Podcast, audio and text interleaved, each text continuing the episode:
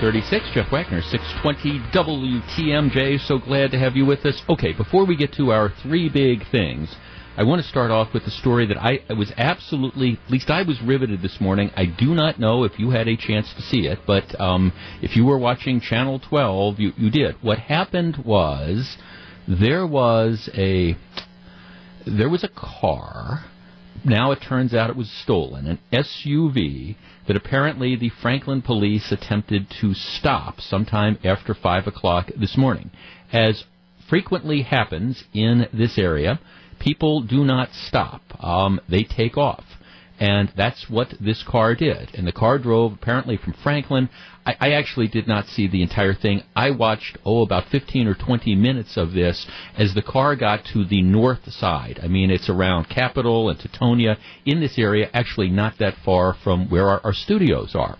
The stole, it turns out that the van was stolen. And if you saw this, you know what I mean. And uh, the Channel 12 had had their news copter in the air, and they broke in and they were following th- this car that was driving at a high rate of speed throughout these north side neighborhoods blowing through stop signs, occasionally going down the wrong way on streets. And of course, this is during rush hour traffic, going through red lights, driving through um, pedestrian lanes and bike lanes, making illegal U turns, pulling in front of school buses um, and, and generally creating havoc. And it went on and on and on. Um, the, you know, the news accounts are describing it as a rush hour police chase. It, it, wasn't a police chase. The police weren't chasing the car. There were no police cars to be seen. The police, as near as I can figure out, had made the decision that they were just going to allow this car to drive around an area, and they were watching it on TV like um, everybody else was. Now, ultimately, what happened is somewhere uh, kind of around uh, the intersection of like 19th and Olive, right in front of Rufus King High School. As stu- and Rufus King, by the way, was on lockdown. I don't know if they've lifted the lockdown. The car stops in the middle of the street, and two young black men get out and start running in different directions. It was kind of interesting because the chopper had to decide which one it was going to follow. It follows this one guy, and you can see he starts off wearing a red hoodie, and he takes off the red hoodie, and he throws that away. Then he's got a yellow shirt. He takes off the yellow shirt. He throws that away. So he's running bare chested. He's got his cell phone out so obviously he's talking to somebody who's saying, "Yeah, we see you on TV." But but again, no no cops in the vicinity, no police in the area at all. Ultimately, they catch one of the guys, not the second one, and I think the guy that the chopper was following, I think he's the one that that ended up getting away. So I mean, this goes on for a lengthy period of time. Now, I, I'm watching this, and I guess I have a couple thoughts. First of all, where were the police? And I, I understand. Uh, again, we're, dealing with the Milwaukee Police Department, and this is Ed Flynn, who does not like to engage in high speed chases. I understand in this situation why they would decide, okay, we're not going to pursue this vehicle we're because it's driving just so horribly. It's such a danger. I understand why we're not going to necessarily put a squad car behind the vehicle and try to drive at 70 or 80 miles an hour because there's all the other cars. I get that. What I do not understand, though, is why there was no effort made to try to contain the car. That is like blocking off intersections, putting stop sticks down, something, because the car was essentially driving in, in largely the same area, at least during the 15 or the 20 minutes of the chase that I watched. It's driving around the north side, and there, there were police nowhere to be seen. Now, ultimately, even when they got out of the car, um, there, there, wasn't an immediate police moving in. Um, they ultimately did move in. They catched one of, caught one of the guys. I understand why, again, you don't necessarily want the high speed pursuit. And I appreciate that you can argue, well, by letting it play out this way, you made sure that nobody got hurt. I, I, you can make that argument because nobody did get hurt.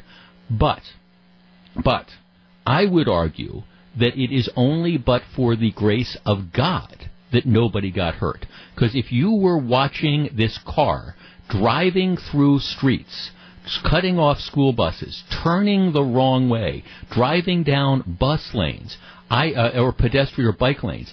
I, I think you can argue it is, like I say, seriously, but for the grace of God, that nobody did get hurt. So all's well that ends well, and that's fine.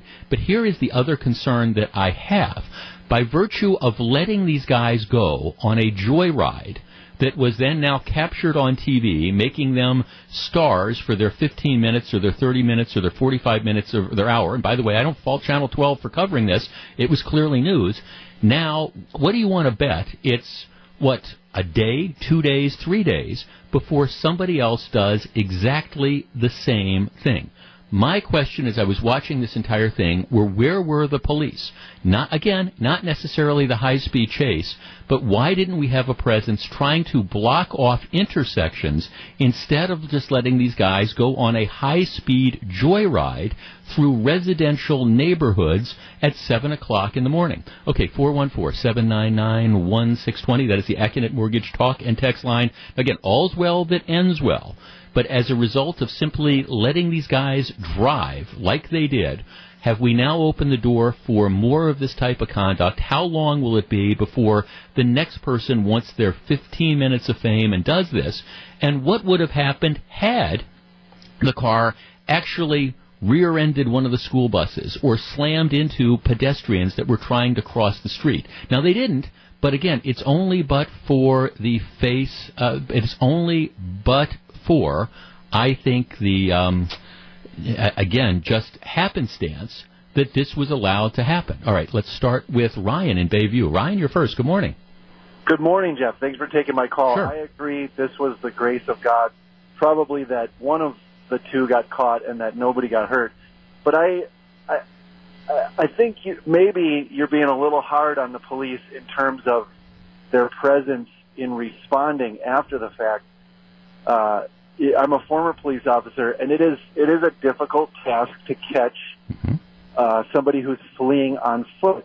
Oh, And on they- foot. Okay, let, well, let me let's let's break it down. I guess my biggest com- my biggest criticism is not trying to do more to stop the car. Let me just stop that. Do you do you think that they, they should have just let this this car drive around like this for the better part of an hour? Uh, I think that you, you mentioned stop sticks and you mentioned possibly stopping, uh, blocking intersections. In a grid pattern city, that's basically a crapshoot. It's like, well, which intersection are they going to drive to? Uh, I, I think that that's an unreasonable expectation for the police to try to to do so. So the an- And uh, then let me stop you. So then the answer is just to let them drive around and around until they either hit and kill somebody or get tired, decide to run away. Unfortunately, you're you're uh, you have a lot more information than I do because I didn't watch this thing unfold. But I would imagine that the police were monitoring this, and the Yeah, they, that they, they that's what channel they were watching the Channel 12 helicopter drive. Watch, they were watching the car drive around. That's what Channel 12 said. right. So in rush hour traffic, um, I think it's going to be difficult to meet your expectations. Absolutely not. They shouldn't let this play out um, without having a presence. But my guess is that they were all on standby. Hmm. In a, I think it would be a good idea to find out how did they handle this. How did they actually handle this? Maybe get the radio and see what was the dispatcher, you know, trying to figure out where these guys were going to go. We may not have all the info, Jeff. Well, I mean, I, I tell you, I mean, I got the statement from the Franklin police chief, he, and this is what WISN said. The channel, I mean, Channel 12 said the police are watching our feed. They had the helicopter up, and the Franklin police says, I want to thank WISN and their chopper crew for the video coverage of the vehicle and the suspect on foot search. Video helped locating one of the suspects. So, I mean, I, they were, I mean, I think they were, they were doing what the rest of us were doing, which was watching TV. Now, thanks the call, Ryan. And look, and I, I understand it's difficult. That's why I am not saying that you necessarily engage in a high speed chase. But if you watch the way this car was driving, it was putting people at risk. And I guess I understand it's difficult, and you say grid pattern, and and I and I appreciate that by putting down stop sticks or trying to block intersections, that they might have might have caused them to turn around and go back and go another way. But they were driving in an incredibly irresponsible and dangerous fashion. And if the response is that no, we're not going to do anything. We're just going to let people drive around the north side of Milwaukee at 60 and 70 miles an hour in a stolen car for 20, 30, 40, 45, 50 minutes, blowing through stop signs, going through red lights, pulling in front of pedestrians. If that's now the answer, Um, and that's going to be the response. What's going to happen tomorrow? And what's going to happen on Friday? And what's going to happen for the next couple weeks? Just saying. It's 845. This is Jeff Wagner. It's 849, Jeff Wagner, 620 WTMJ. In light of Gateway Tech announcing campus expansion tied to the arrival of Foxconn, there might be yet another big winner in Wisconsin's economic future. Scaffidi and Bilstead have the story today at 145. And again, I'm glad this police, and it, it, wasn't a chase. Nobody was chasing this van. They let the van, stolen, stolen SUV, they let the stolen SUV drive at high rates of speed, blowing stop signs, going through red lights, driving down the wrong way on streets. They let it go and just simply apparently like watch the Channel 12 newscopter feed until the guys got bored with driving around in a reckless fashion and ran away, and then they ended up catching one of the two guys. I understand why you don't chase, but by simply allowing this to happen, not trying to block off streets, what's going to happen the next time, and will we be as lucky that the stolen car driven by the guys on the ultimate joyride doesn't hit and kill a pedestrian or some kid trying to go to walk to uh, school in the morning? I mean, it's just there's got to be a better way than just letting a car drive around at high rates of speed at 7:30 in the morning for the better part of an hour, isn't there? All right. Quick reminder, we announced this yesterday. It, it's one of, uh, from the perspective of WTMJ staff, it's one of our very favorite events. Um, it is our annual Christmas show. Um, it's our holiday radio show. This is the third year that we have done it. You hear all the different voices, all the personalities of TMJ are going to be there. If you've been there before, you know it's a great time. Um, this year it is Monday, November 27th at Turner Hall. A completely original production this year. WTMJ Saves Christmas. Tickets are 25 bucks. Um, a portion of those proceeds go to Kids to Kids Christmas, the campaign that we're involved with every year, and tickets go on sale at noon on Monday. Uh, this this event does sell out. It tends to sell out quickly, so do not be shut out. All right. We start off today's program with our three big things. All right. Number one, the, the, the aftermath of the NFL protests. Now, last night, you had the entire Cowboys team. The Cowboys played the Arizona Cardinals, joined by their owner, Jerry Jones, who had previously said that he was not going to allow people to kneel during the national anthem. They came out together, they locked hands, they kneeled, bef- they knelt before the national anthem, and then everybody stood. So, I mean, it was a kind of one of these non-protest sort of protests. We're going to show unity, but you know, then we're going to stand for the national anthem. Right? The interesting thing that has happened over the course of the last day is that this issue has not gone away. Since President Trump raised it, and again, I don't know if he really intended to raise this or whether he was just Friday night, he's doing this rally for the candidate he supports in a Republican primary, and whether he just got kind of caught up and started, you know, talking about this off the cuff and then has now kind of dug in, or whether this was a concentrated effort to try to, you know, uh, talk about this issue. I can't tell which it was. But again, this right now, the NFL protests, the NFL response to the president, where they essentially say, um, Mr. President, you know, we, you don't, you're, all you're doing is promoting promoting divisiveness, and you know we're going to stand with our athletes if they want to engage in, in protest. This issue is not going away, and now it's starting to have an economic impact. Out in Denver, a car dealer who previously had hired Von Miller, one of the, the outstanding linebacker, um, they, a- after he um, took a knee local Ford dealership dropped dropped him as their spokesperson. Said, okay, we're we're we're not using him. I mean, he's done this and and he's out. We are dropping him. Nike says it stands with the NFL players. Nike says, okay, we have no no intention of like changing our advertising. We're not going to respond. Other advertisers are kind of on the fence. Pepsi, Budweiser, McDonald's um, collectively, those three ad, ad, ad Visa, Pepsi, Budweiser, Visa, and McDonald's collectively spend 1.5 billion annually on NFL sponsorships. And right now, none of those companies are commenting on whether or not they are going to start to pull advertising as a result of these protests. So the NFL is kind of waiting to see what's going to happen here. Our number, 414-799-1620. That is the Accunet Mortgage talk and text line. I think the decision by these players to protest in this fashion is going to hurt them individually. But more importantly, and this is why I believe the NFL owners should have stopped this a while ago. I think it is going to hurt the NFL because I believe that there is a backlash that is brewing, number one, to the NFL. And I think that is one of the explanations for why ratings are down. Not the only explanation, but one of the explanations of why ratings are down for the games.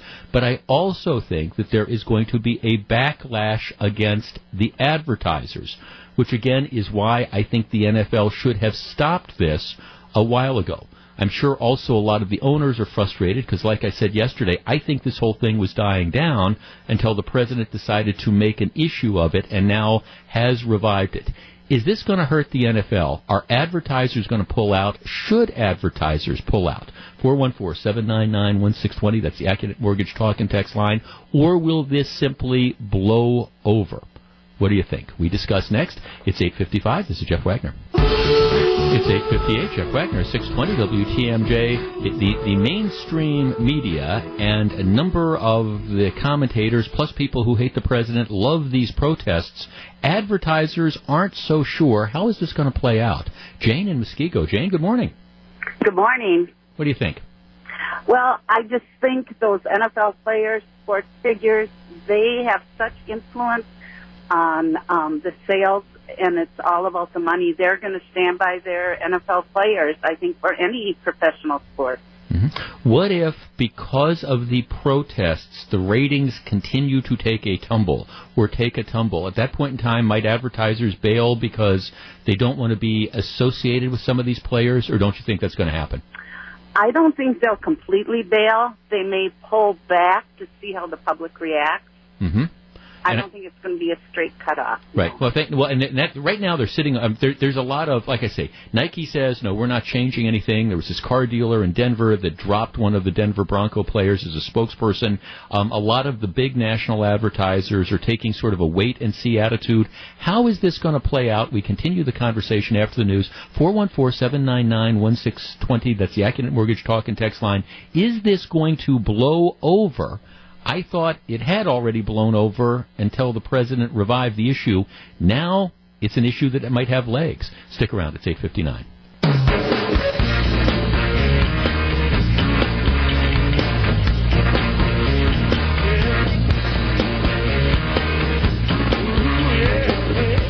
It's 909. This is Jeff Wagner. The NFL issue is not going away. Um, President Trump has actually called for, for boycotts. He's called for people to walk out of the stadiums. This has put the advertisers of the NFL in a very, very tricky position.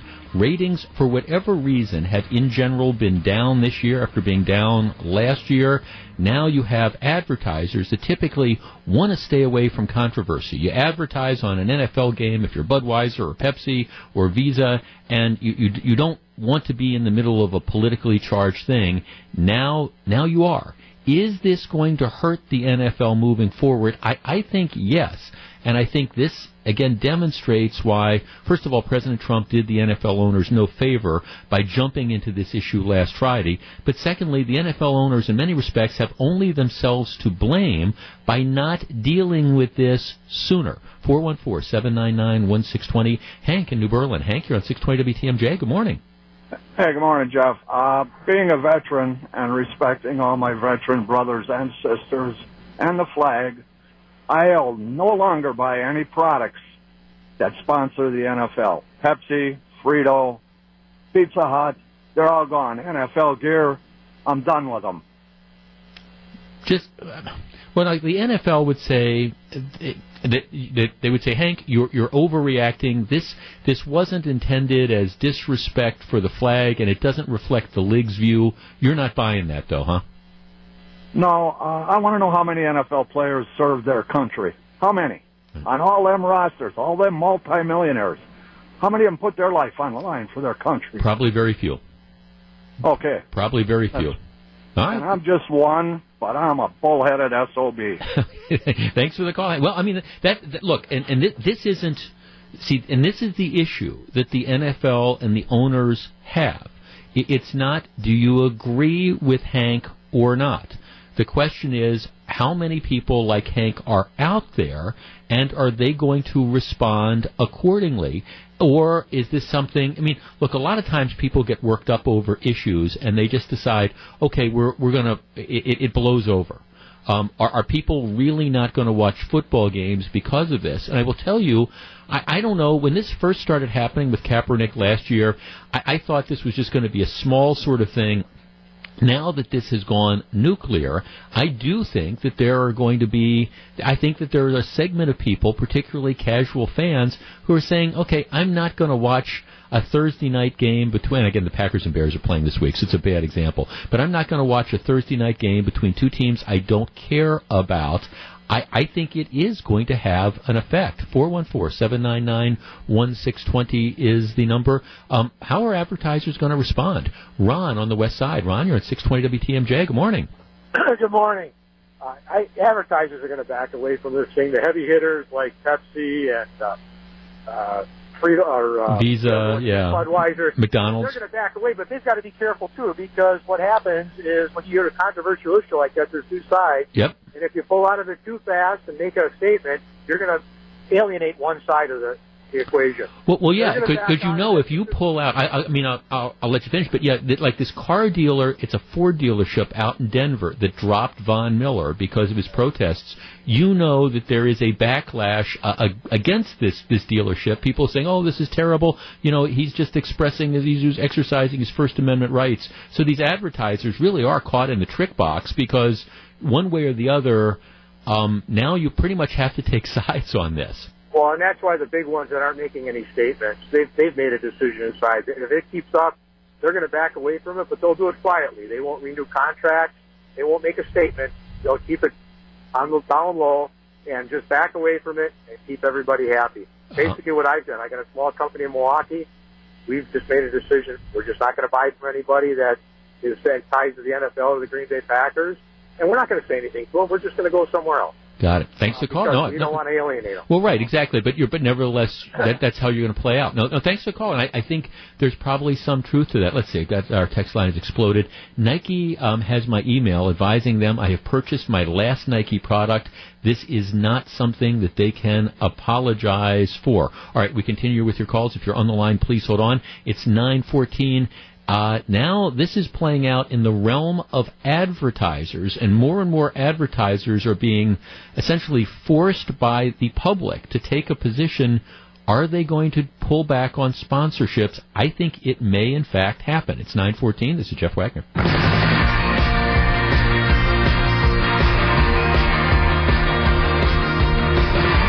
916. Jeff Wagner, three Packers sit during the national anthem. What can we expect to happen Thursday when the team takes on the Bears? The voice of the Packers, Wayne Larrivee, joins John Mercure in Wisconsin's Afternoon News to share his perspective at 320. This issue is not going away, and it has the potential to hit the NFL in the pocketbook. I actually think I think if this continues, if the NFL can't figure out some way to resolve this matter and get some of the players to stop kneeling, I think you're going to see at least some sponsors be forced to simply stop putting their money in because of the backlash. 414-799-1620 is the number. Let's talk to, um, let's see, Bob in Brookfield. Bob, good morning. You're at 620 WTMJ. Uh, good morning, Jeff. I, uh, I will definitely be a boycotter.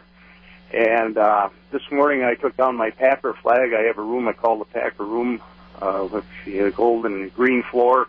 I don't know what I'm going to do about that, but all the paraphernalia, I got most of it out of there right now, and the rest will be gone in an hour or two. Really? Okay, and so you're not you're not making this up. You you you're really taking down all your Packer stuff because of this. Absolutely. The bad, sad part of it is uh, a great deal of it was gifted to me. I probably have. Uh, thousand dollars worth of clothes, mm-hmm. and uh, I think I'm just going to return everything to the people who gave it to me. And the rest, I'm probably going to burn. Is there something, you know, there was an interesting series of videos. You know, the Pittsburgh Steelers were one of the most, uh, one of the most uh, vocal teams about protesting, and there was th- these videos that are circulating around about a lot of people who were actually burning their, their Pittsburgh Steelers stuff. Is there anything the Packers can do to get you back? Uh, they can become uh, normal people again, stand for the national anthem, and uh, get rid of any of the linguinis that they have.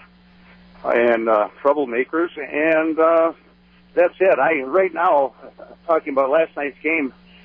Uh, if I believe it was Pat McCaffrey who volunteered for uh, the military, and ultimately made the Pat Tillman. sacrifice. Pat Tillman. Tillman, that's it. Tillman, I yeah, Pat Tillman. That. Yeah, no, Pat Tillman. Uh, at any rate, that was. I mean, I wonder what he'd be thinking now. Yeah, and thanks. For, well, I mean, right, and you know, the former ball player now. Now, actually, um, you know, Pat Tillman's family is out saying that they- they don't think they don't think his death would want to be politicized one way or the other. There, there, there's a lot of people that feel exactly like you do, Bob, and exactly like like Hank, our, our first caller, did. I also, though, understand there's a lot of people on the other side, which is why the N- this is this is my bigger point. The NFL screwed up by not dealing with this when it was a small matter.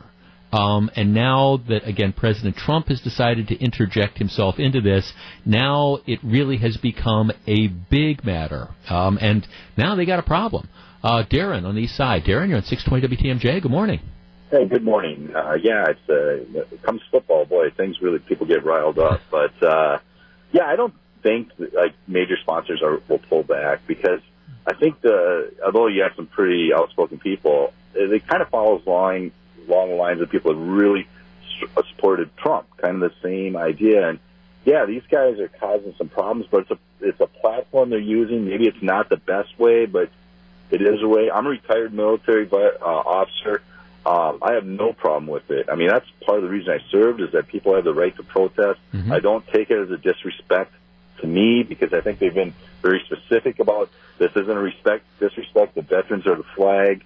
I mean, and at the end of the day, if there's a problem, 80, 85% of the athletes are African American, Mhm. and uh, in the NFL, they got a right to speak up. There's a problem. I mean, you're you're, you're covering your eyes if you don't think there's a problem with. Uh, Well, I guess the the question Yeah. isn't do you have a right to speak up. The question is do you have a right to use your forum during you know work time and during game time to to speak up in this fashion?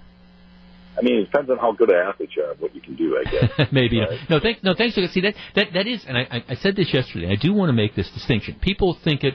There, there's actually a, a silly editorial in the Journal Sentinel talking about free expression. Well, okay. Here, here's the thing. The First Amendment. Uh, it does not come into play here. And, and see, that gets lost in some of the commentary.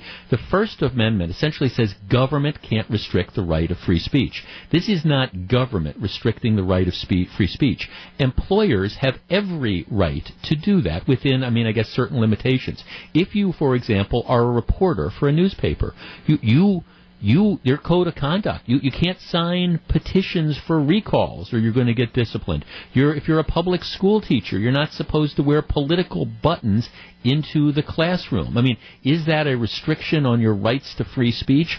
Well, yeah, to an extent, but again, it's not coming from the government per se. It is coming from your employer. And, and that's what I think the distinction is. I think the NFL had every right to say, all right, this is how we, you know, this is the behavior we expect you to engage in, you know, while you're in uniform on the field. If the NFL were trying to restrict the player when they weren't in uniform and saying, hey, Tuesday's your day off, you know, we don't want you go, going to a rally or something like that, that might be a different story. Even in that case, though, it wouldn't be the government restricting you.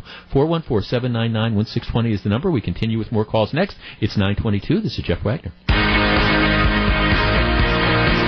It's 924, Jeff Wagner, 620 WTMJ. So very glad to have you with us. How does a business take community commitment to a whole new level? Laura Kohler of Kohler Company shares her wisdom and experience with the New Walkie team in the Intersection of People and Place podcast up now on WTMJ Mobile.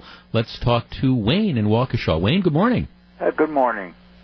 Uh, I, I'm going to protest the uh, the uh, advertisers by turning off the TV during the uh, uh, timeouts. I'll listen to the radio to know when to start watching again, uh, and I'm just going to avoid watching the uh, commercials and not supporting the advertisers. Do you think a lot of people are going to do that, or is that just kind of talk right now? I have no idea. Okay, but Uh, for you yourself, you're you're going to stage your own little protest. That's that's how you're going to respond to this. Yes, and that's the way I think others could respond as well. Is there anything that the NFL could do to get you back? yeah, they could put a stop to this. Mm-hmm.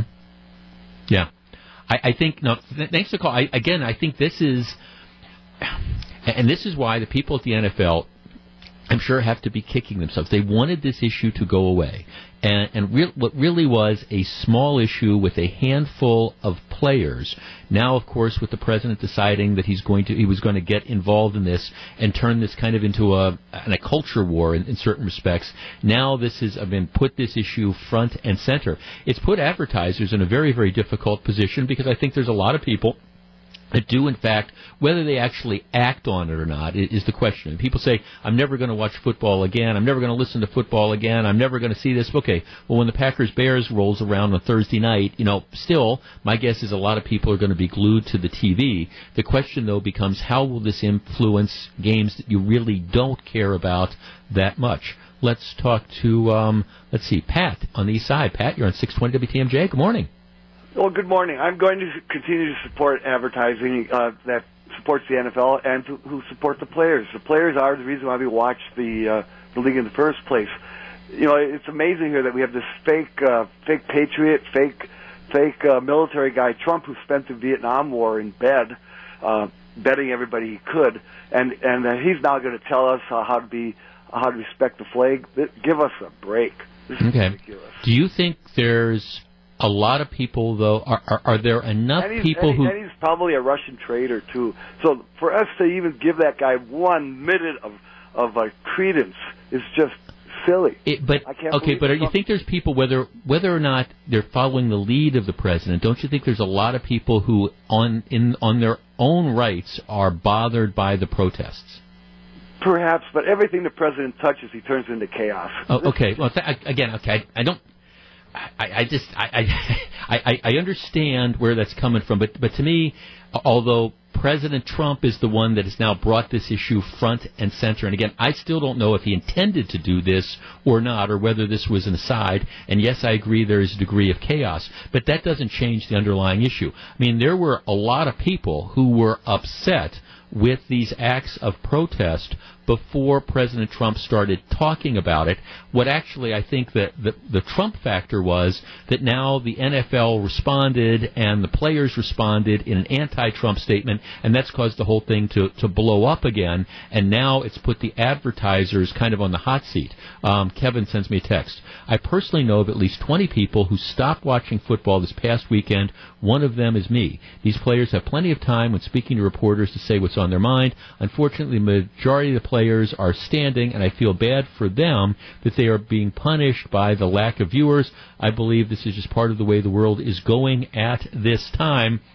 I don't know. How is this going to play out? Sam in McHenry. Sam, you're on 620 WTMJ. Good morning. Hi, Jeff. Thanks for taking my call. Yes, sir. Well, you were correct in your statement that uh, they needed to get this under control. It started with Kaepernick about a year ago, and this is where it's gone. And they all took the bait from Trump now. The problem you have is the NFL is so PC'd up now, it's just beyond imagination. I don't know if you've read the statement that Goodell put out. Yes. I don't know if you've read the statement that Roger or um, Mr. Kraft, that owns the Patriots, put out. Jerry Jones, and unfortunately Aaron Rodgers. Nothing but a bunch of nonsensical psychobabble what they're saying, and they're making the problem worse. It, They the need to shut their traps up and get out there and play football. The problem has, uh, thanks. I'm sorry, I didn't mean to cut you off. I'm kind of up against the clock, um, Sam. The the problem is it it has in fact it has in fact gotten worse, and President Trump did them no favors, like I say, by deciding to uh, throw throw gasoline onto what I think was a couple dying embers. But uh, the NFL, in my opinion, has to get a handle on this. They, they they do because there's a lot of people who feel very very strongly about this. Um, and I, I think the NFL needs to say no kneeling. And, and I think they should have done that before. The stuff about standing and locking arms and things like that, I, that, that to me, that's fine. I mean, that if you want to be sh- engaged in shows of unity, I, I think people would be willing to accept that. But I think as long as these protests in this particular fashion go on, and as long as you let it go on, I think you're just asking for trouble. And of course, all of this is, of course, a distraction from a lot of the larger issues that we have to deal with.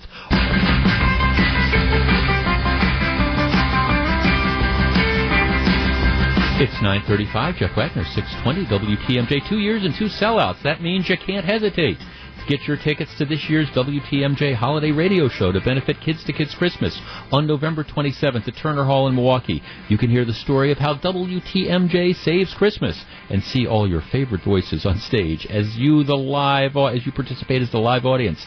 Tickets go on sale next Monday at noon at pabsttheater.org, but be listening all this week to Wisconsin's Morning News and Wisconsin's Afternoon News for your chance to win the tickets before you can buy them. How cool is that? All right, big story number two.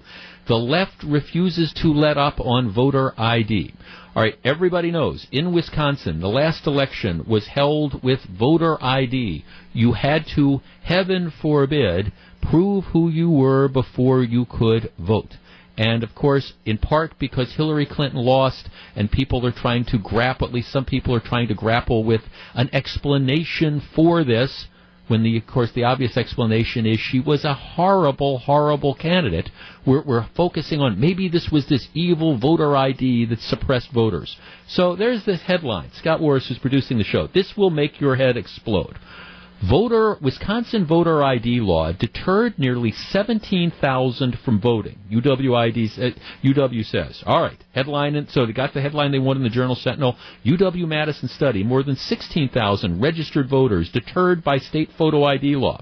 All right. So I'm curious. As first of all, th- this is this is junk science, but I, I'm wondering how they got this number. All right. So here's what they did.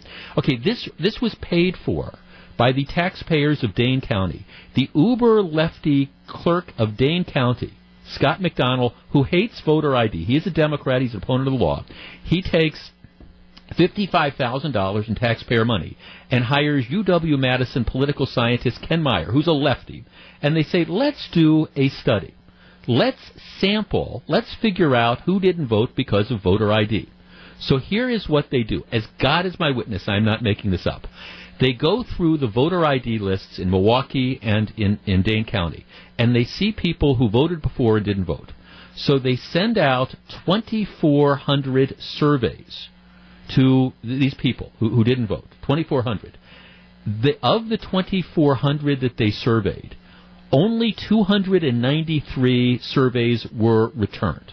So they're only sampling 2,400, and they get almost no response. You, you get like 293, slightly over 10%. So you only get 293 surveys that are returned. All right, and then they ask you, why didn't you vote? The vast majority, the vast majority of the 293 surveys that were returned say people say they didn't vote because they didn't like any of the candidates on the ballot, they didn't have the time to vote, they didn't think their vote would matter, etc. But 7% say they did not vote because of the voter ID law. Okay, 7% of 293 are 21 people. All right, 21 people say we didn't vote because of the voter ID law. And from that 21, without any follow up or whatever, they extrapolate, well, these 21 people that sent this back, that means 17,000 people were disenfranchised from voting because of voter ID. They paid $55,000 to get this junk study. So this number you see is based on 21 people in either Dane County or Milwaukee County saying, well, we didn't vote because of voter ID. But again, with no follow-up to say, well, what exactly was it about the voter ID law that stopped you from, you know, being able to, to do this? And without any sort of pushing this at all? Is it because you tried to get an ID and you weren't able to? Um, explain to us, you know, where, you know, this this came from. Um, but again, this is based on essentially a little over 20 people saying, well, you know, we, we, we didn't vote because of, a voter ID. Number one, this is a pretty convenient thing to, to say, especially if you don't like the results or you don't like the voter ID law. This study, in my opinion, is not worth the paper it was printed on, and it certainly wasn't worth the $55,000 in taxpayer money that was spent to try to generate this result bigger picture, though, in a common sense real world, does anybody seriously believe that 16, 17,000 people didn't vote in the last election because of voter ID? I mean, really? I can understand that maybe there would be a handful of people who tried to get an ID but weren't able to. But otherwise, I just don't buy this. Now, I've always argued that I don't think that voter ID really stops that much voter fraud. I think there's other ways you could do it. But at the same time, to suggest that 15, 16, 17,000 people didn't vote because of the voter ID law, I think is absurd. This is the type of result oriented stuff you get when you have an anti an anti-voter ID clerk in Dane County who I think you know wants to get a study that gets the headlines to say what he wants them to say. 414-799-1620 that's the Accunet Mortgage talk and text line. Do you believe that 17,000 people really didn't vote because they couldn't get a photo ID? 414-799-1620 I just think this is complete and total hooey and to base it on 21 responses to a survey is even more ridiculous. I'd love to talk to those 21 people, or maybe not. 414 799 1620. This is big story number two. Do you buy the fact that voter ID really disenfranchised 16,000 people in Wisconsin last year? It's 942. We're back with your calls in just a moment. This is Jeff Wagner. It's 945, Jeff Wagner, 620 WTMJ. Now, it's true that Wisconsin had the second worst presidential election turnout decline since 2012. Um, during the 2016 election. But the reason, I think, was because Hillary Clinton was such an appalling candidate. It wasn't because of voter ID. And now you have this cockamamie survey paid for by Dane County, done by a UW Wisconsin political science professor, that concludes based on 290 surveys being returned and about 21 people saying, well, I was reluctant to vote. I didn't vote because of voter ID. That now comes this claim 16 to 17,000 people that didn't vote. That's to me, it's absolutely crazy. I would love to interview those 21 people and ask them specifically what was it about voter ID? Let's get you under oath. What was it about voter ID that stopped you from voting? I mean, look, the reason why voter turnout was appalling is because people didn't like the candidates. In particular, Democrats in Wisconsin didn't like Hillary Clinton. John in Chicago. John, you're on 620 WTMJ. Good morning. Hi, good morning. What do you think? Okay. I think, first of all, that uh, this whole thing about being disenfranchised, about not voting, I think that that's, that's wrong. I think it's not true, and I don't buy it. I think that the people, first of all, were lazy. And then you say that you had problems getting uh, a voter ID card. All right, the next election is about a year away. You have a whole year, mm-hmm. a whole year now, to get any type of ID or credentials that you need to vote. As far as them being disenfranchised by Hillary and by uh, Trump, President yeah. Trump, yeah. yeah, President Trump. I'm gonna say President Trump. I'm not gonna call him Trump. He is the president. Uh, I think that's wrong too. I think that they thought that Hillary was a shoe in, yep. and that they were too lazy to go ahead and vote. Yep, I agree. I agree her, with you. Yeah, and as far as her being the worst candidate, no, she wasn't the worst. Hillary, actually, of the ones running out there, was probably the best read, the most knowledgeable candidate out there, with the exception of probably Bernie. And uh, people just decided to vote for Trump. But the reason, in my opinion, that they voted for Trump is that, first of all, they had uh, President Obama, whom a lot of people didn't like. And then they figured that if Hillary got elected, then that was just more Obama. Mm-hmm. Okay. Now, they were already shaky. And then when they found out that there were going to be 10,000 Muslims they're going to bring into the country, the whites in America said, wait, whoa, whoa, whoa. We're completely losing the country. And as far as people saying disenfranchised, that's crap. Yeah, no, I see. I, I, eh, everybody's got different. Everybody's got different theories, and you know, when I say Hillary was a horrible candidate, I think she ran a terrible campaign. I think she felt that she was going to win. I agree with you on that. She didn't even campaign in Wisconsin, and then is surprised that, gee, you know, the, the turnout underperforms. It's just, it, it wasn't voter ID. It, it just wasn't. And I mean, we've been talking about voter ID for years, and this idea that this idea that suddenly you have thousands and thousands and thousands of people who are somehow surprised on election day. I mean, I'll give, but here's the other thing: you show up without voter ID. If you show up without proper ID, you're not turned away. You are you're allowed to cast a provisional ballot.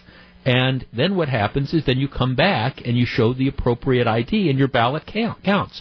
And, you know, um, I think what are the numbers?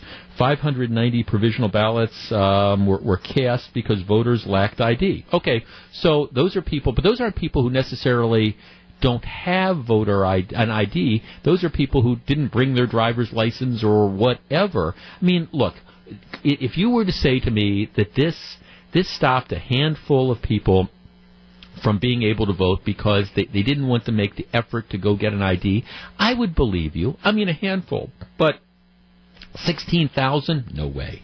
Alexandra in Shawano, you're on 620 WTMJ. Good morning.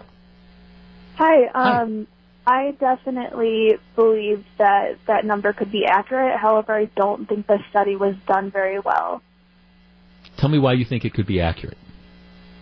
Well, personally, I'm a college student, and a lot of the people I knew had a really hard time getting an ID if they didn't have one.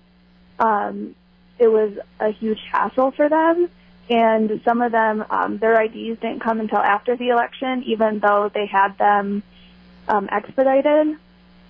And then some people. Where do you go to school? Are these, are these out-of-state students you're talking about?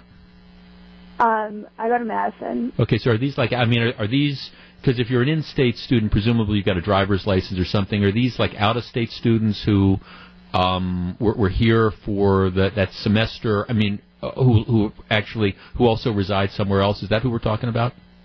Um, it was in-state and out-of-state, but um, I mean, as a college student, you can vote in the state mm-hmm. that you go to college. Yeah, right. No, I wasn't saying they were doing anything illegal. I was just kind of, I was sort of wondering because most yeah. in-state students would have a driver's license or some sort of ID card. I would imagine. Yeah. Um, some of the people that were like from the city areas, and especially um, a lot, so a lot of the students that lived in the inner cities um, just took public transportation, so they never got a driver's license.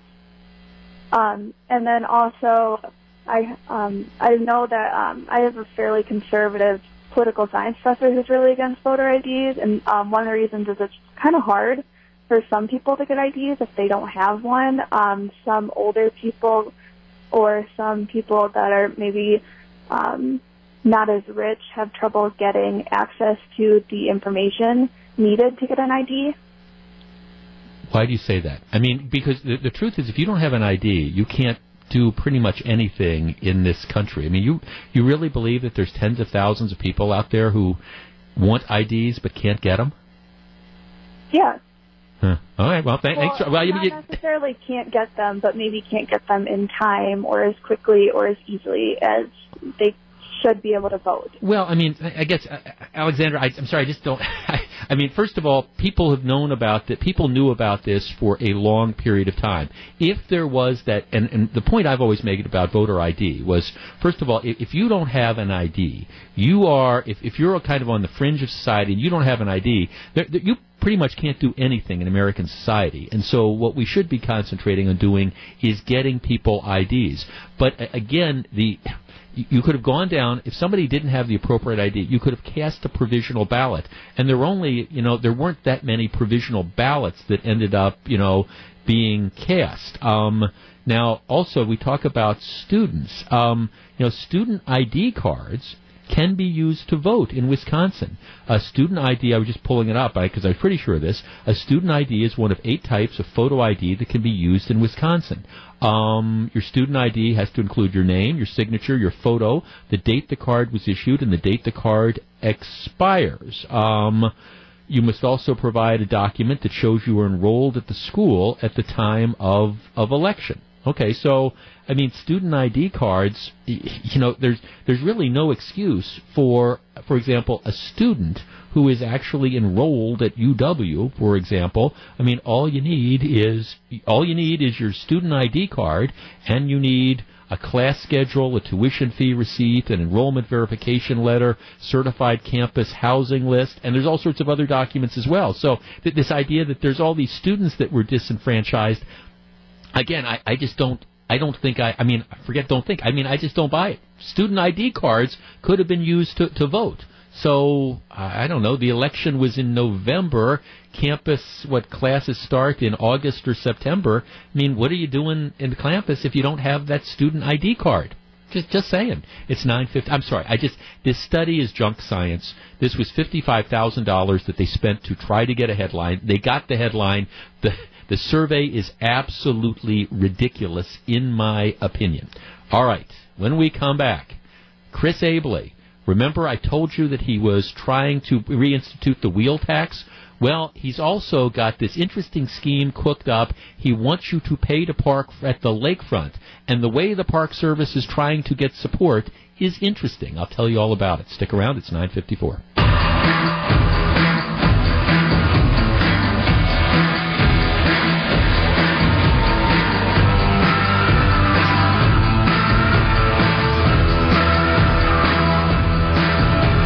9:57. Jeff Wagner, 620 WTMJ. Just six games left in Milwaukee's hunt for Brew October, and it begins with their final home series of the year. The Reds visit Miller Park tonight to kick off a three-game set.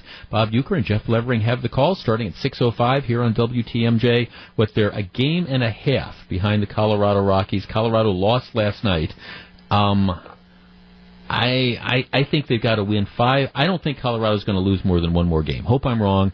So that means if Colorado loses one more and the Brewers, um, I, I think they're they're they're going to have to win five of six or probably all six. Um, but wouldn't that be fun? It's still just great. It's the last week of the season, and at least we're still talking about playoffs. How tremendous is that? Uh, a lot of people punched out of electoral politics. Is there another election? Um, well, there is an election, not around here. There's an election in Alabama today. It's going to be interesting. It's the Republican primary, and in, in Alabama, it is a state that is overwhelmingly Republican. So it really it, I don't think it matters who comes out of this primary as the winner. I think they're going to go on to win huge. But it is interesting because you've got a conservative supported by President Trump running against an ultra conservative. Um, Luther Strange is the conservative who's running. He was appointed. This is the Senate seat that was held by Jeff Sessions. Jeff Sessions left the Senate to become the Attorney General. Luther Strange, um, that's his name, is the guy that was appointed by President Trump. He's the one that President Trump was doing a rally for on Friday, where we got all the NFL comments. He is trailing badly in the polls to Roy Moore, who is a former state supreme. He's a former Alabama Chief Justice who ran into all sorts of problems on the bench because of you know, some of his extremely conservative positions. Um, Roy Moore is is actually ahead in a lot of the polls. So now this is going to be the question. You know, is can, can the support of Trump can that translate into support for Luther Strange? I think Roy Moore ends up winning, and I think he's going to go on to be the next senator from Alabama. All right, when we come back, big story number three. I'm going to tell you what Chris Abele is trying to do at the parks and how he's trying to do it, which is interesting as well. It's 959.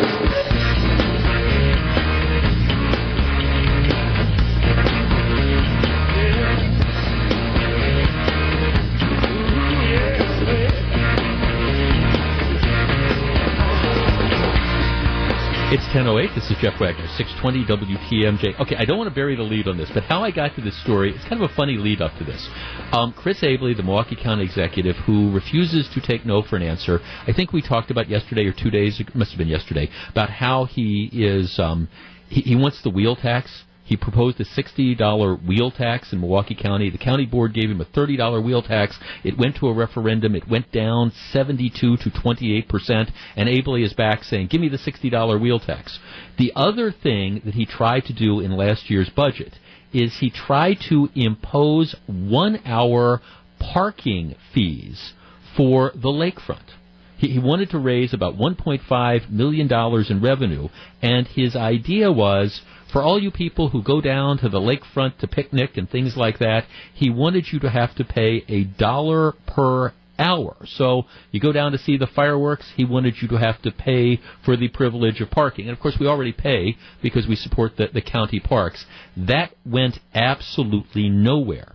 Well, Abele is back, and, and he's still in this new budget. He wants the dollar. He wants the dollar per hour parking fee at various locations throughout the county. All right, so uh, we're going to talk about that in just a second. But how I got here was kind of interesting. I had that on my list of things to, to talk about.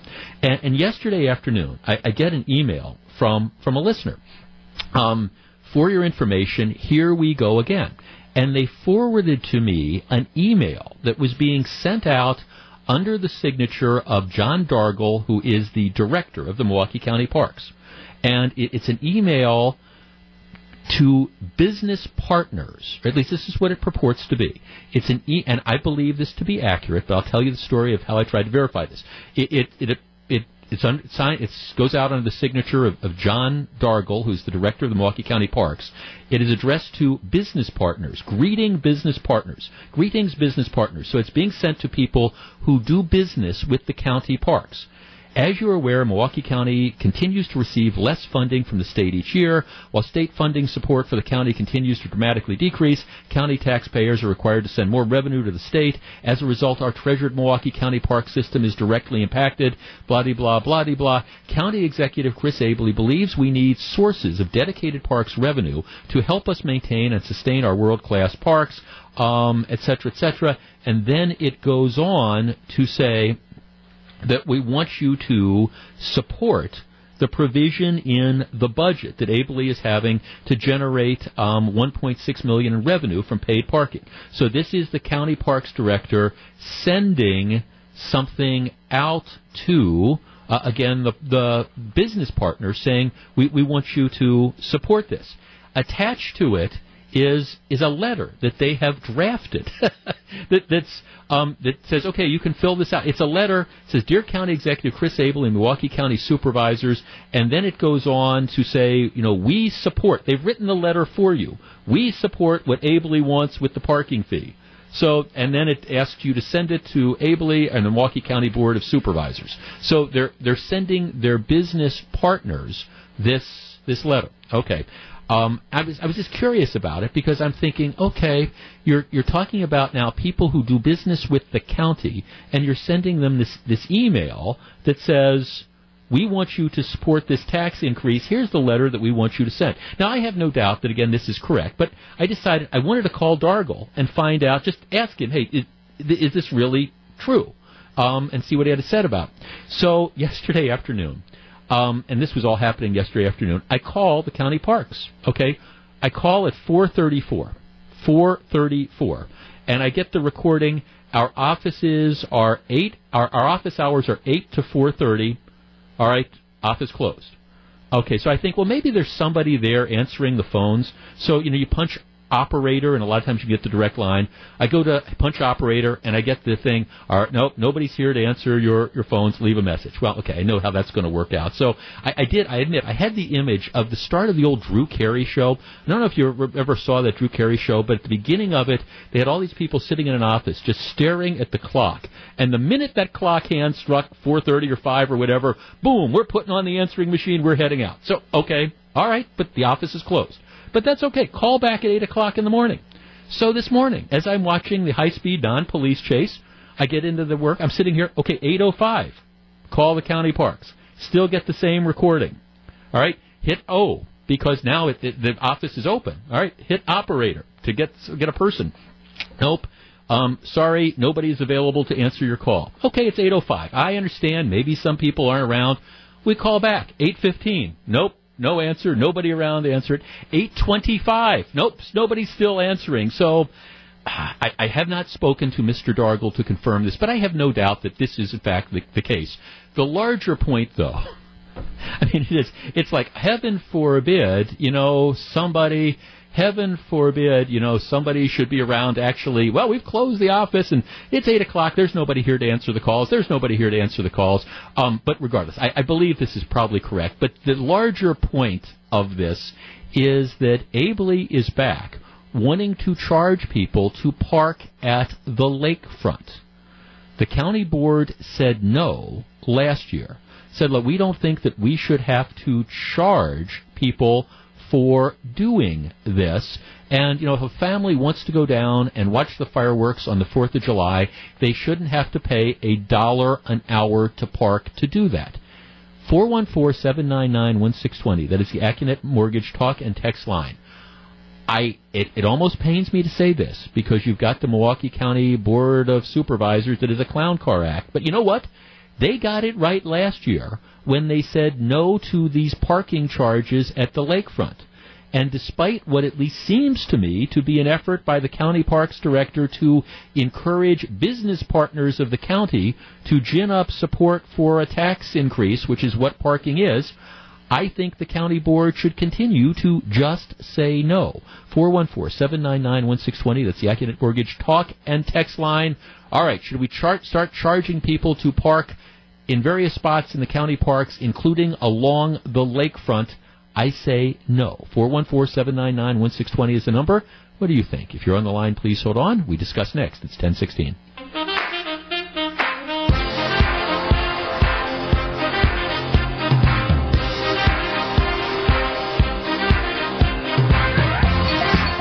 It's 1018. Jeff Wagner, 620 WTMJ. In light of Gateway Tech announcing campus expansions tied to the arrival of Foxconn, there might be yet another big winner in Wisconsin's economic future. Scaffidi and Billstat, they've got the story. Be sure you tune in at 1:45 this afternoon to check that out. Yeah, um, this is again, it's it's one of the things that I, I think you, you have to realize when you are dealing with the Milwaukee County executive, who just refuses to take no for a, an answer.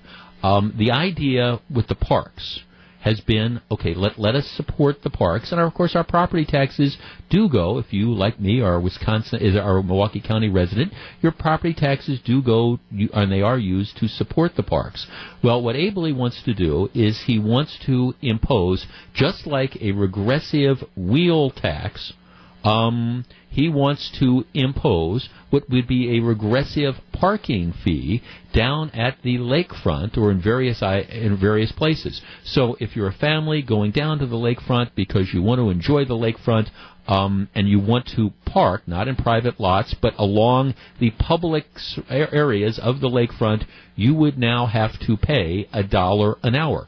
The county board said, no, we, we don't want to do that, and they said no last year. Well, Abele is back. He wants them again, just like he wants a $60 wheel tax. He wants them to say no. He wants them to say yes, yes this year, and apparently they're trying to encourage people who do business with the county to fill out and sign a letter that they have drafted that they then send to the county supervisor. So, first of all, if you are a Milwaukee County supervisor and you get one of these letters, I, I think I'd be a little bit skeptical of, of that as to whether this is well, just something that just kind of came out of the clear blue. But the bigger point of all this, I mean, the bigger point of all this is the whole notion that at some point in time, are we going to tax everything? Are we going to tax the air that we breathe? You would think that if you want to encourage use of the parks, what we would be doing is we would be making it as easy as possible for people to use the parks when they want to, not imposing parking fees in the public parks that we already pay for. Um, just, just saying. Let's see. Um, our text line. Crime is up and the parking fee is up and you want me to spend my money? I don't think so. Now, here's the other idea, though. It's a great idea. $1 per hour. As a resident of the city of Milwaukee, it would be awesome to go to the lake and maybe find parking. So yeah, I mean, if in your city, I understand that you're used to like having to pay to park and feed those parking meters, but at the same time, you're also a resident of the county. Do you expect that you should also have to pay the county money?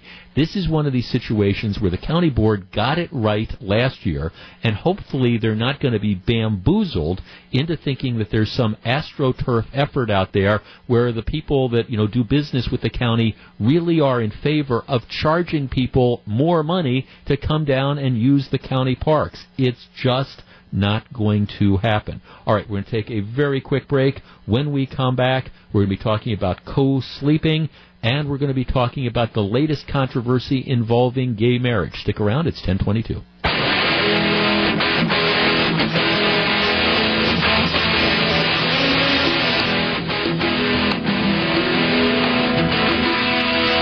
It's 1024. Jeff Wagner, 620 WTMJ. Just six games left in Milwaukee's hunt for Brew October, and it begins with their final home series of the year. The Reds visit Miller Park tonight to kick off a three-game set. Bob Uecker and Jeff Levering have the call starting at 6.05 here on WTMJ. Later on this year, the United States Supreme Court is going to hear arguments, and we've talked about this before, in what's called the, the Masterpiece Cake Shop. This is the, the Colorado baker who was solicited to bake a cake and decorate a wedding cake for a gay couple. And he said, "Look, because of my religious beliefs, I, I, I believe I, I'm an artist, and, and this, this is one of my forms of baking this cake. Baking wedding cakes is my one of my forms of artistic expression. Um, I, I just my religion teaches me that same-sex marriage is wrong, and I, I'm just I'm not going to bake you a cake. You you feel free to buy cakes that we have here. Feel free to buy cookies and all that stuff, but I I, I think I have a First Amendment right." um, to to not be compelled to do something which is in violation of my religion. Okay, the the same sex couple did not agree. They filed a complaint with the Colorado Civil Rights Division. In Colorado, there is a state statute which says that um, sexual orientation is a protected class. This guy was discriminating against them. Um, the Supreme Court has ultimately agreed to hear this case, and I, I don't know. Um, I, I think it's going to be a close call as to how they come down on this. There's a similar sort of case which has been bubbling up as well, and and it comes out. It comes from Minnesota, and I want to share it with you. It's and I want to see how you feel about this.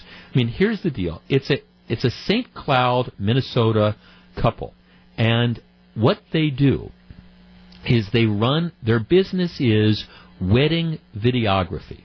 So you know you hire them and they come out and they film your wedding at, and things like that.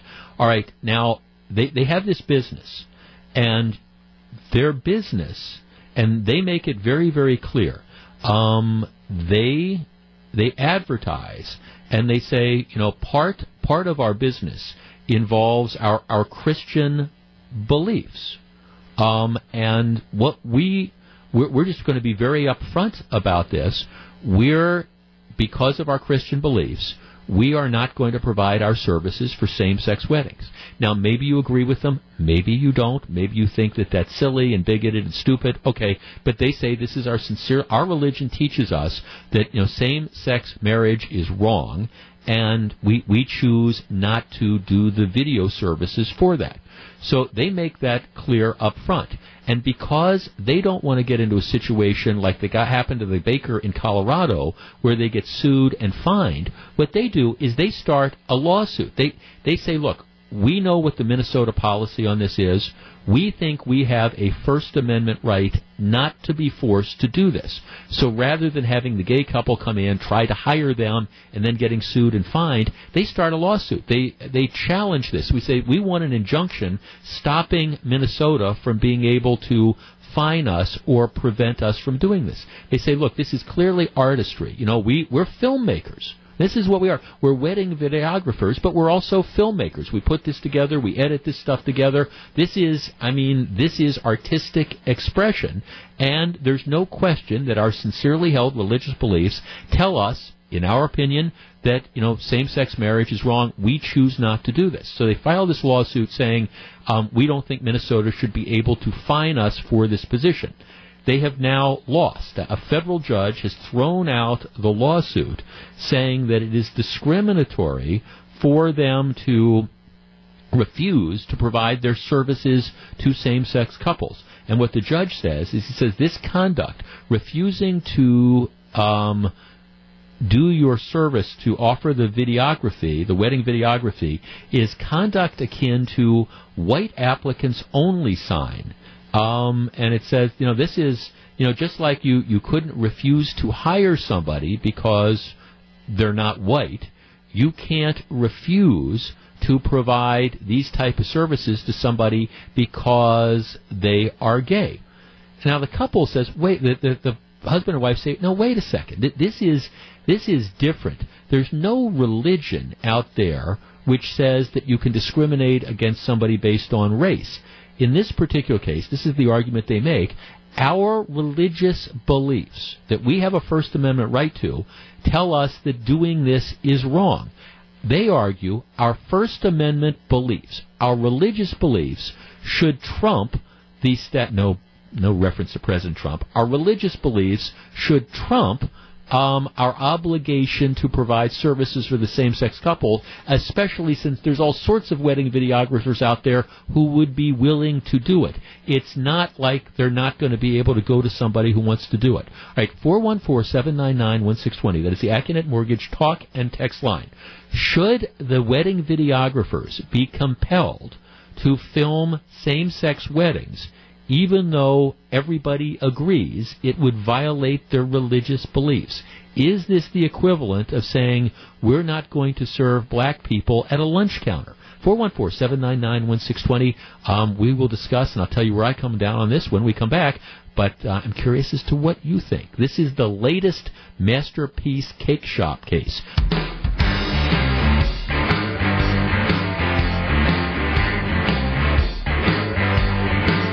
It's 1035, Jeff Wagner, 620 WTMJ. If you're just tuning in, this is the, the latest um, question on, on same-sex marriage that's going to be going through the court system.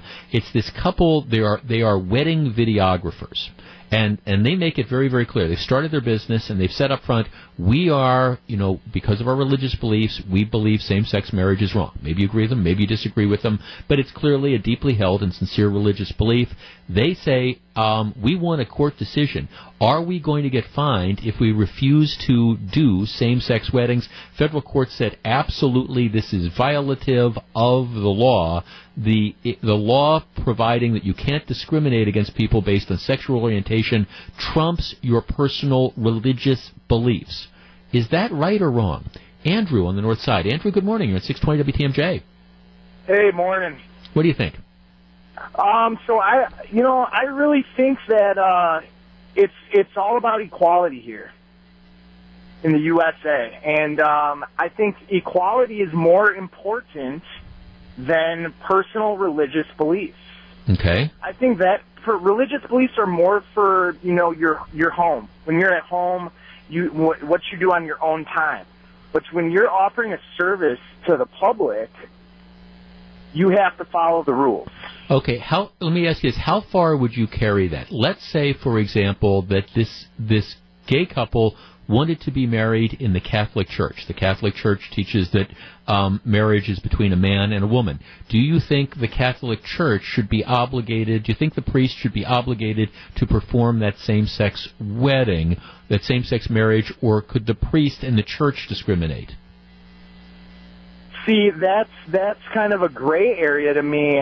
Um, I I don't think they would go to a, a. Why would anyone want to get married at a church? Well, okay, but well, well, all right, but then why why would you why would you want to go to a wedding videographer um, that that doesn't that doesn't believe and doesn't want to do your wedding? I mean, I guess you know why would you go to them as opposed to all the other people who might might do it. I mean, I I agree with you. I I don't understand why you'd go to a wedding videographer. I don't understand why if you know yeah. that the guy that makes the cakes feels that way about your wedding, I don't understand why you'd hire him as opposed to hiring somebody else. And I, yeah. I agree. You know, I, so I guess I don't. I okay, thanks for calling. I mean, I'd say I, I raised that question because I mean, it, I mean, Andrew's point was I, I think religious freedoms don't trump the equality thing. But then, all right, well, how far do you carry that? Can you compel? Can you compel the, the priest to do that? Um, is it different if you're not being if you're not being married by, say, a, a, priest, but you're being married by, I don't know, somebody who does private services? Could they refuse to do this? I mean, at, at what point in time, and again, I, I understand part of the slippery slope of this is how do you determine if somebody has a deeply held and sincerely held religious belief? Um, but I, I, think everybody accepts, for the sake of argument, these that this particular case, just like in the cake shop case, they, they do. 414-799-1620. Pat in West Allis. Pat, you're on 620 WTMJ. Good morning. Hi. Um, I heard the previous call. You have religious issues and you have um, racial issues. Mm-hmm. This should not be compared like the judge had said right. like not having, uh, not like not serving blacks at a lunch counter. Right. Um, religious freedom is protected by the Constitution, and racial issues are protected by the Constitution. But you cannot be denied the practice of your religion because you want to make it a racial type issue, civil rights. How, how about the whatever. idea? How about the idea of, of the business? If, if you're if you're setting up shop, you're you're in you're in business to do to film weddings. Should you be able to discriminate based on your religion about the couples that come in? I don't see that as discriminating. I see it as a disagreement of religious values. But I also heard about this case with the wedding cakes that, oh no, it was the, um, uh, so the wedding cakes or the flowers. But Okay, well, th- thanks for the call. Thanks for the call, Pat. I mean, I, I, again, this is. I mean, see, this is where I, I, I think the racial analogy breaks down. I, I agree with you because I think that would anybody argue that you should be able to have that whites only lunch counter or only hire, you know, only take white applicants? Of, of course, I don't think anybody would argue that. But but in that case, you're not arguing that it is your religious belief that, that says I'm not going to serve. It, it's my religious belief tells me not to serve um, African Americans, for example. That that's not it. This is a much more difficult situation because it is the conflict between a sincerely held religious belief and the, the rights of the same-sex couple. Now, look, I, I one of the reasons I have difficulty with this issue is. I, I don't have a problem with same-sex marriage, and I know a lot of people just disagree with me on that, and that, that's fine. I, I, I don't have a problem with it, but at the same time, I, I also have a problem with telling people that just because they are a particular business, that they have to again leave their sincerely held religious beliefs at the doorstep if they're going to conduct the the business. I have a problem with that as well because you. you I, I, this to me, it's the government saying, "Okay, this law trumps your religious, uh, your legitimate religious belief." Let's talk to Mike and Racine. Mike, you're on 620 WTMJ. Uh, yes, no, I don't think they should be compelled because it's uh, legally it's expressive conduct.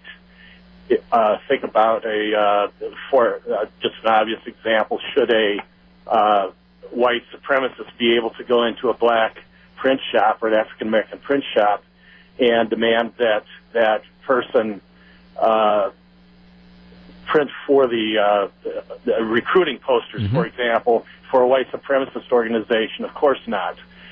The wedding photographer, the the individual who decorates cakes, who in whatever is involved in expressive conduct, and a, a critical distinction is that you're making that person actually advocate for in in subtle and not so subtle ways for a uh, viewpoint with which they disagree, not only just on by rights of conscience, but uh, obviously in addition.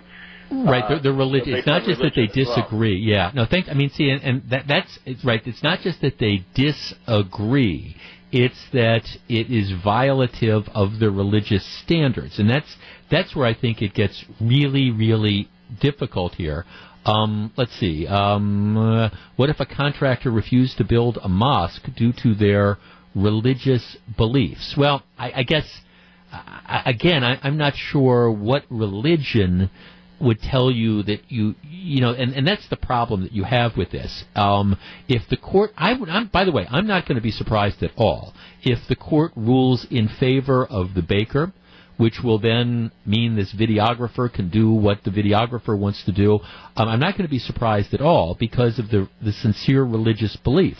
I, I think what's going to happen then is it will open the door to people who are going to claim religion as a basis for doing other forms of discrimination, and you're going to have to look at that on a case by case basis. But don't be surprised at all to see, again, the Supreme Court resolve this, and while you could go broke, like I always say, trying to guess what a court is going to do, I'm, I'm I will predict. I think that the master. I think the baker is going to end up winning, and I think that means the videographer is going to win as well. And it does raise the, the question that you know our first caller asked: is that why? Why if you if somebody feels this way, regardless of whether or not the law requires them to, why why would you go to them and try to hire them anyways? I mean, if somebody just doesn't believe in what you're doing, aren't aren't weddings supposed to be like happy events? I, I, I think so. So why would you you know hire somebody who clearly because of their religious beliefs, right or wrong, feels that what you are doing are wrong. I just don't get that either. It's 1044. This is Jeff Wagner.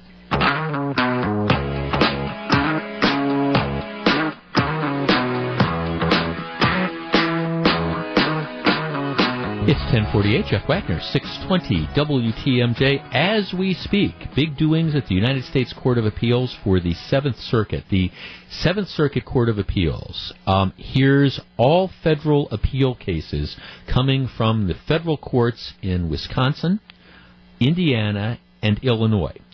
Typically, and I, I've talked about this before, typically the way it works is when there is an appeal of a decision, um, it goes to the Seventh Circuit, and they have a panel of three judges. I, off the top of my head, there's a couple vacancies. I want to say there's ten full-time judges on the Seventh Circuit right now. Could be, could be more. Um, there's a couple appointments that are in process, but but it, it typically goes to a three-judge panel and that three judge panel comes out with a ruling, and normally that's the, the end of it. What can happen is the party that loses can see if the United States Court, Supreme Court will take the case, that, and that's, that's sort of like a long shot. The Supreme Court doesn't take that many cases. So that's why appellate courts are very, very important. Brendan Dassey, of course, made famous in the Steven Avery making a murderer case. Uh, Brendan Dassey, who was convicted in the 2005 murder of Teresa Halbach in Manitowoc County.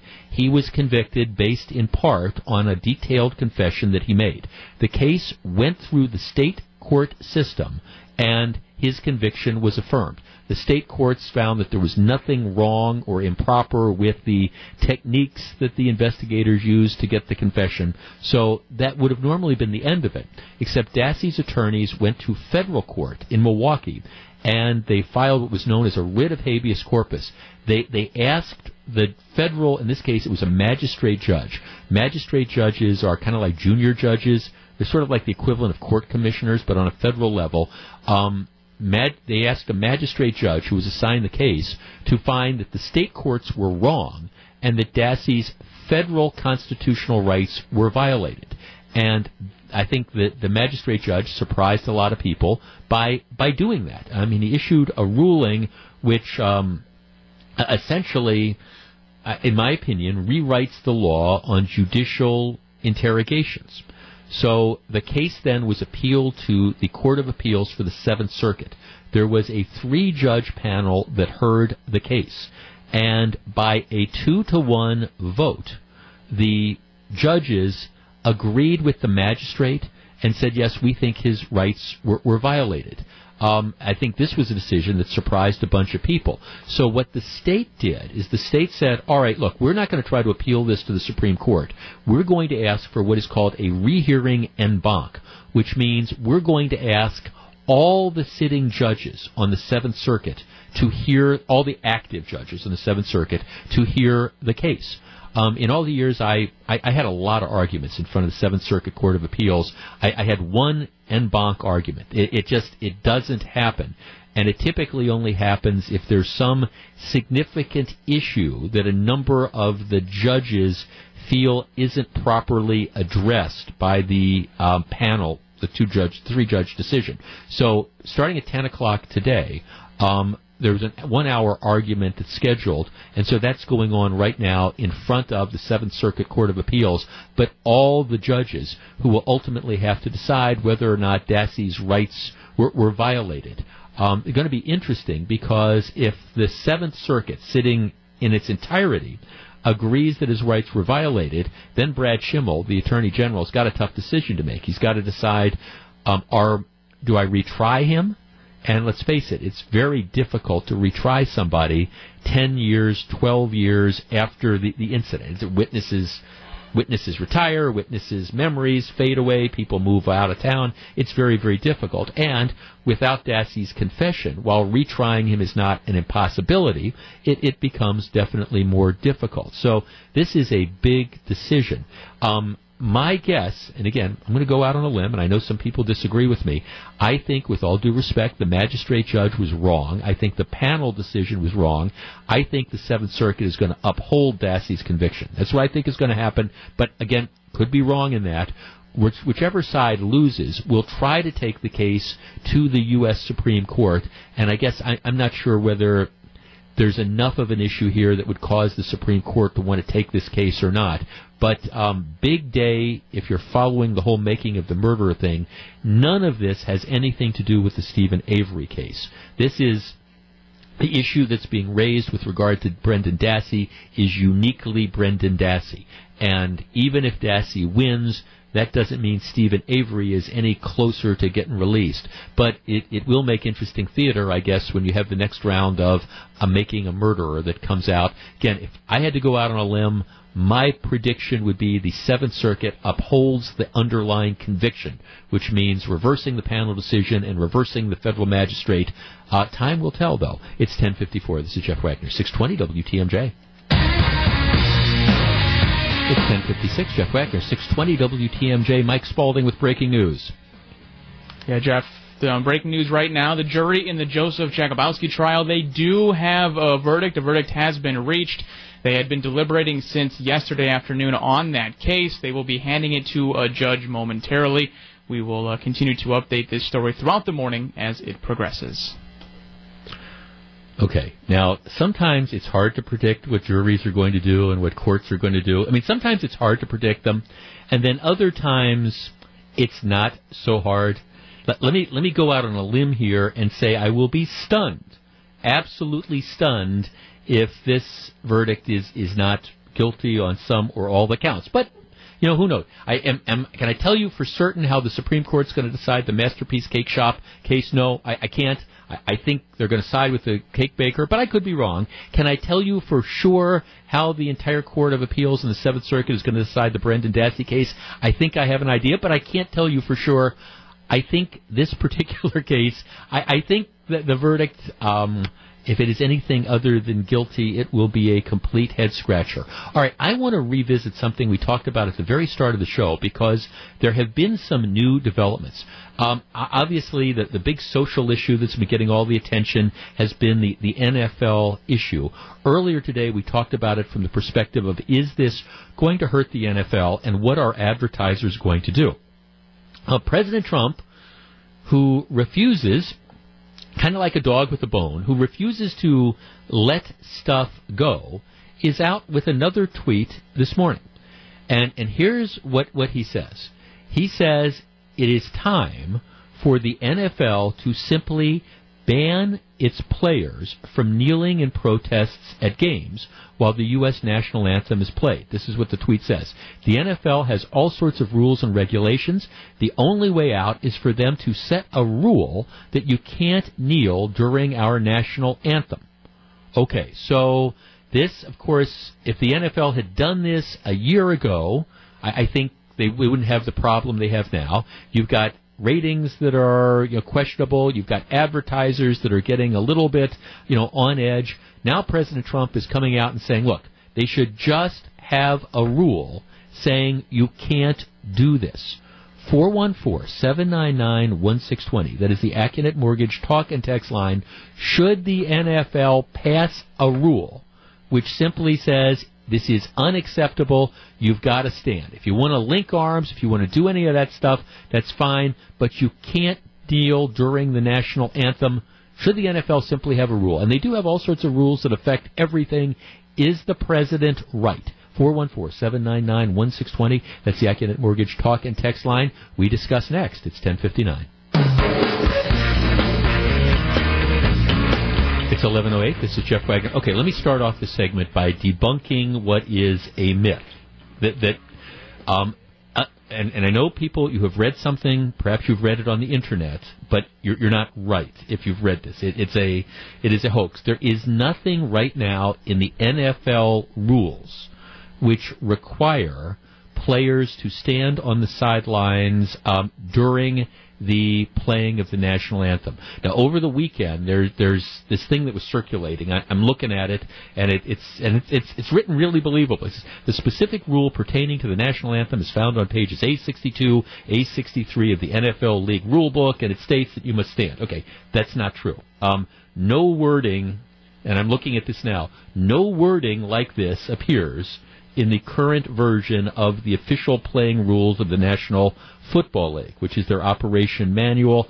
Uh, pages 62 and pages 63 contain only regulations about the enforcement of fouls committed on the field during gameplay, and again, nowhere else does the document specify anything about either the playing of the national anthem prior to games or the required behavior of players and team personnel during the ceremony? Um, the official rule book makes no mention of the national anthem at all. So. Um, that, that's just kind of the backdrop, and I know a lot of people saw this, and it looks really believable. I, I just, I'm pretty sure it's a hoax. As a matter of fact, I'm, I'm positive it's a hoax. It's not in the rule book, but that doesn't mean it couldn't be. And I guess that's where we are now. President Trump, earlier this morning, not letting this issue die, came out a, with a tweet saying it's time for the NFL to impose a rule requiring players to not kneel during games when the U.S. national anthem is played. And his point is, the, the, tweet says the NFL has all sorts of rules and regulations. The only way out for them is to set a rule that you can't kneel during our national anthem. I think for a variety of reasons, the NFL would be smart to implement a rule like this. I think they should have implemented this before. You know, if teams want to stand during the national anthem and, uh, again, lock arms for unity or something like that, that's fine. But yes, I think that they could make this entire issue go away by imposing a ruling like this. I don't think it unfairly restricts the player's First Amendment's free speech rights. That has nothing to do with what an employer can and cannot say. I think that it has, you know, freedom of expression. Well, okay, you got all sorts of stuff to do on your own time, but this is hurting the NFL in the eyes of many. And yeah, I think that this would be a good rule, and some people might not like it, but tough. 414-799-1620. Yes, I agree with the president. I think the NFL should have this rule. And if you've heard otherwise, I'm sorry, I just don't think the information is correct. They don't have a rule like this in place now. Let's start with Mike on the south side. Mike, you're first. Good morning. Mike. Mike, Mike, not Mike. Okay, lost Mike. 414-799-1620. Is a rule like this in order? Dave in Appleton. Dave, you're at 620 WTMJ. Good morning. Absolutely. Absolutely should be a rule. Tell me why. Because you do not disrespect the flag of the United States of America. Period. Now, some players would, some people would say this isn't respecting. It's not intended to disrespect the flag. It's just their way to make a statement on conditions in this country. Yeah, tough. They're wrong. Absolutely, positively wrong. There should have been a rule to begin with. Uh, Donald Trump is 100% right, and this is a winning situation. Donald Trump might be a 80 or a 40% approval rating right now, but this is a 90% approval rating with the rest of America. And I, I, I called the Packers. I'm a, I, I am a owner, and uh, I was not happy with the response I got from them because they got the same, you know, right, the same response blah blah blah, with the you know the First Amendment, blah blah whatever. Well, right. Well, thank, again, it's and it's not a First Amendment issue. I know I keep saying this, but it, it's not. I hear commentators throwing around the First Amendment. It's not the First Amendment. The First Amendment says government shall not infringe people's right to free speech. This isn't government. Your employer has every right to limit it. The local newspaper, for example, tells its reporters you you can't sign a recall petition, for example. They, they've got rules. Okay, that restricts the rights of the free speech rights of the reporters, but that's the company policy. The company gets to do that. Maybe your employer says you can't wear political button. You know, you work at a McDonald's or you work at a Starbucks. You can't wear a political button into and deal with customers. Okay, that restricts your First Amendment, your that that restricts your freedom of expression, but the report the business has a right to do that. So this isn't the government doing that. The NFL, I think, has every right to say no. You, you need to you need to stand if they choose to do it. Okay, uh, on our text line, Josh from Waupun says, I absolutely agree with Trump. If the NFL was my business and I had this big of a problem, I would change it. Another one of our texts. If the uh, uh, let's see, um, and that's kind of the thing. Um, let's see. Yes, it's a no-brainer and the wrong place for them to voice their political positions. Okay, 414-799-1620. Um, this makes this issue go away, and I think here the president is right. And I think the NFL, if, you know, Roger Goodell and the owners should be kicking themselves that they didn't put a rule into the place like this over the summer to have prevented this. And now it's coming back to bite them. Eric on the north side. Eric, you're on 620 WTMJ. Thanks for taking my call. Hi, Eric. Um, first and foremost, I am a veteran. Um, and, you know, uh, part of that uh, kind of tells me that they're telling me, you know, for, for what I did. Now, I'm not one of the ones that had to go and fight for our freedom when the flag. Uh, Yeah, but you served our country. You served our country whether you whether you were in combat or not. You served our country. Sure. Right. So that being said, you know, the NFL had rules regarding personal conduct on the field before. Yes. Celebrating in the end zone, stuff like that. Yes. So for them to say that they they can't or won't, they've done it in the past. Why can't they do it now? Because this is something that it's it's part of the game, and it has been since I can remember. Sure. And and you know what gives them the right to come and try and alter what has been going on for years and years and years. You know, a, a game is not their place for political. Well, the NFL could certainly say that. No, thanks. And see, and I guess that that's my point. The NFL could certainly say when you are on the clock, when you are on our time, and you're on our time when you're dressed for the game and you're standing on the sidelines, yes, we think that this it is divisive. We think it is hurting our business, and and we want this. You know, all right, you know, nobody's going to compel you to sing the national anthem if you don't want, but we think that it is disrespectful, or we're concerned at least that a large number of our customers and clients, that would be you and I, think it is disrespectful, so we want you to, we want you to do it. Is it any different than having a, code of conduct or a dress code or something like that, you know, for a business? Gee, I, I want to I want to engage in some sort of protest, so I'm not going to wear the uniform or whatever. No, you don't get a choice to do that. The NFL, I think, could pass this rule, and yes, I think they should have passed the rule. Okay, we continue the conversation next. The president refusing to let this drop. He now says, look, they should just have a rule, be done with it. It's 11:16. It's 11:20. Jeff Wagner, 620 WTMJ. Um, a couple of our texts. The intent may not be to disrespect the flag, but the fact remains it is disrespecting the flag. Um, let's see. Here's another more text. It's one of the smarter things we've heard out of our president. Um, let's see. Uh, here's one, Jeff. Not all of us have the same reaction to the anthem as you and your listeners have. This is not about the military. All men created equal is not true. Sports should not have the anthem anymore. Huh. So that response is, um, that response is, okay, just do away with the anthem. No, I don't, I don't think that's, I don't think that's the case. I just don't. I don't buy that. I mean, I think again, you have all sorts of rules in the NFL, and this is a standard. Now, you would argue that you should need the rule, but apparently you do. Let's talk to Pete in Mukwonago. Pete, you're on 620 WTMJ. Good morning. Good morning. What do you think? Yes, I totally agree with Donald Trump's expression, and I believe they should have some type of a rule that they should have to stand. I mean, they're getting paid to do a job, and it's an insult to me because I was I'm a veteran. I put five and a half years in a number of years ago, and I think it's insulting me personally and all of the people that fought for our country to give them that right. And uh, I am totally against them people uh, kneeling down and disrespecting the, the national anthem. Okay, so you would support this rule saying if if they want to if if they're attending if they were in the stands, you don't think that they should be made to stand up, but since they're on the field, they should, right?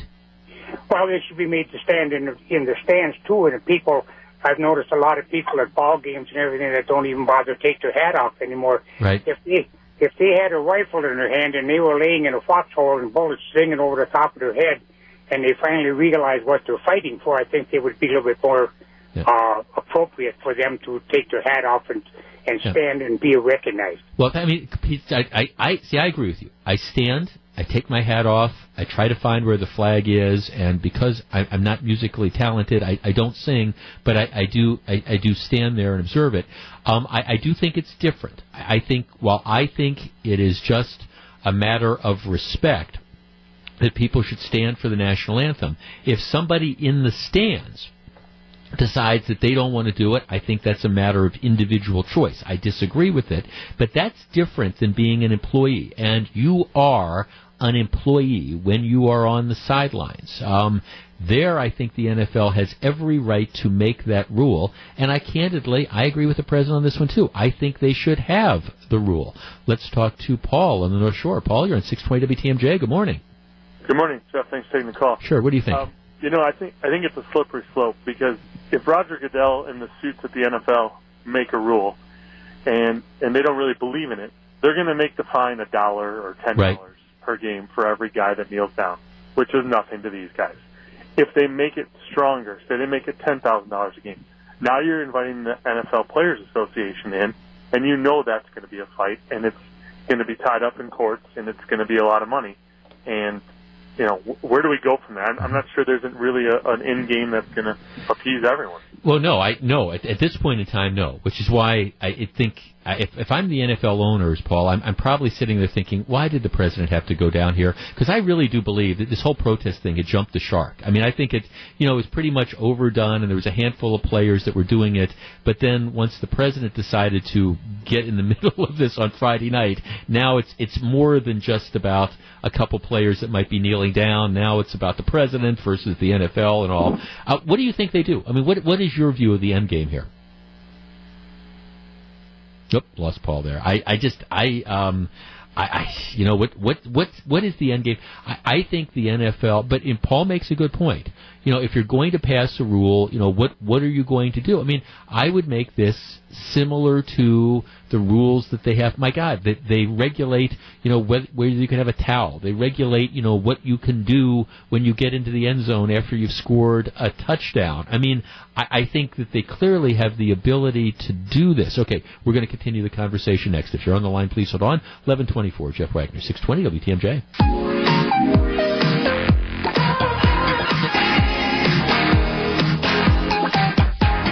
It's 1126, Jeff Wagner, 620 WTMJ. Just six games left in Milwaukee's hunt for Brew October, and it begins with their final home series of the year. The Reds visit Miller Park this evening to kick off a three-game set. Bob Uecker and Jeff Levering have the call starting at 6.05 right here on WTMJ. We're going to move on in the next segment of the program because I do want to talk about what's going on in Puerto Rico. Joe in Brookfield. Joe, good morning. Good morning. What do you think?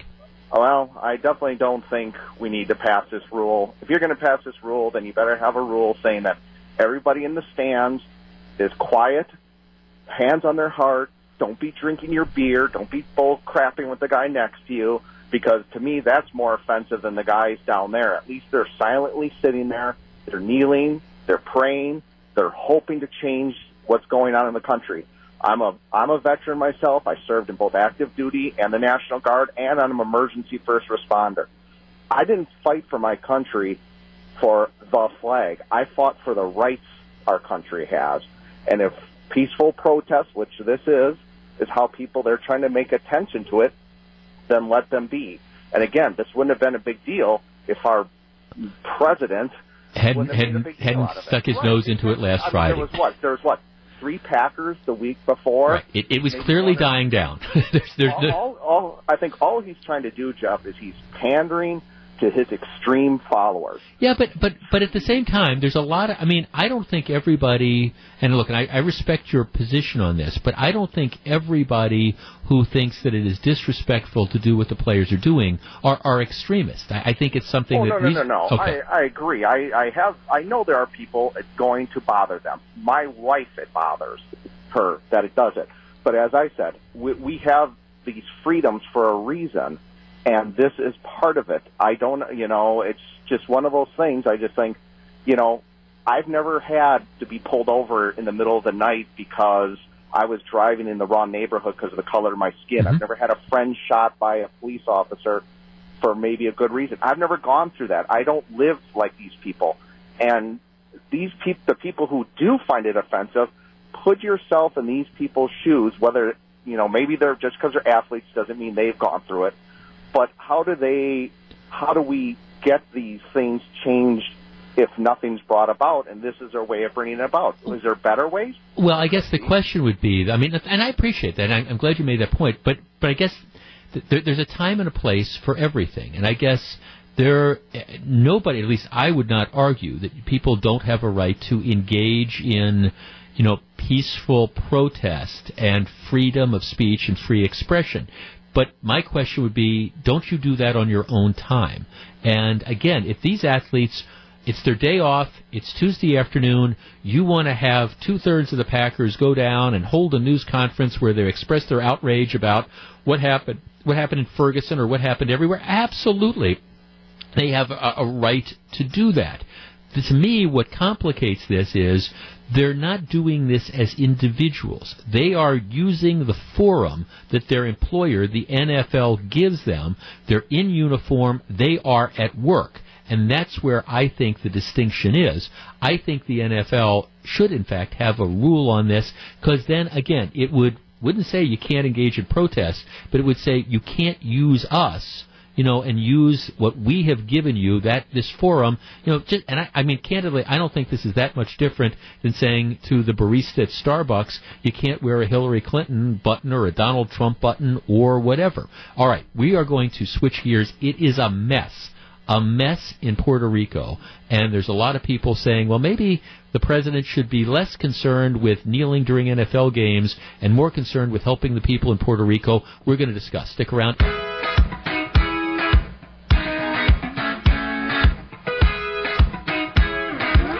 11:35. Jeff Wagner, 620 WTMJ. Two years and two sellouts. That means you cannot hesitate to get your tickets to this year's WTMJ holiday radio show to partially benefits Kids to Kids Christmas on November 27th at Turner Hall in Milwaukee. Same place we've done it for the last couple years. You can hear the story of how WTMJ saves Christmas. I'm interested to see the story of how WTMJ saves Christmas, and you can see all of your favorite voices on stage with you as the live audience. Um, this is a fun event. We've had a blast the last couple years. Tickets go on sale next Monday at noon at pabsttheater.org, and the tickets do sell out quickly. I remember um, we, we, sold out, I, I want to say, in a couple of weeks last time, and a week before the show, I have all these people calling me saying, "Can you get us tickets?" And I kept saying, "No, I, I can't because we we don't have any more tickets." Um, so next Monday at noon, pabsttheater.org. The tickets are twenty five dollars a piece. Um, you can be listening though all this week to both Wisconsin's morning news and Wisconsin's afternoon news for your chance to win the tickets before you can buy them. And we hope to see you on November twenty seventh. We are looking forward to that that. All right. Um, I am sorry to say this, but the last ditch effort to try to repeal and replace Obamacare failed. Uh, essentially, the the program that they had come up with was, if, and I've, I've, argued this before on this program, it, it would have again dismantled the federal bureaucracy and I think invited and provided competition into the markets. And it would essentially taken all this federal money that we're blowing on Obamacare and it would given it to the states and allowed the states to uh, again have a lot of latitude in developing their programs. If you've been a regular listener to the show, you, you know I firmly believe, and I think almost everybody agrees, that in Wisconsin we did health care right. And I'm not saying that there weren't, you know, cost increases and things like that, but, you know, we had competition in the markets. We had um, various programs that dealt with pre-existing conditions to allow people, whether it was you were a low-income individual, so you needed Badger care, or um, somebody uh, not low income but needed to get you had the whole HIRSP system.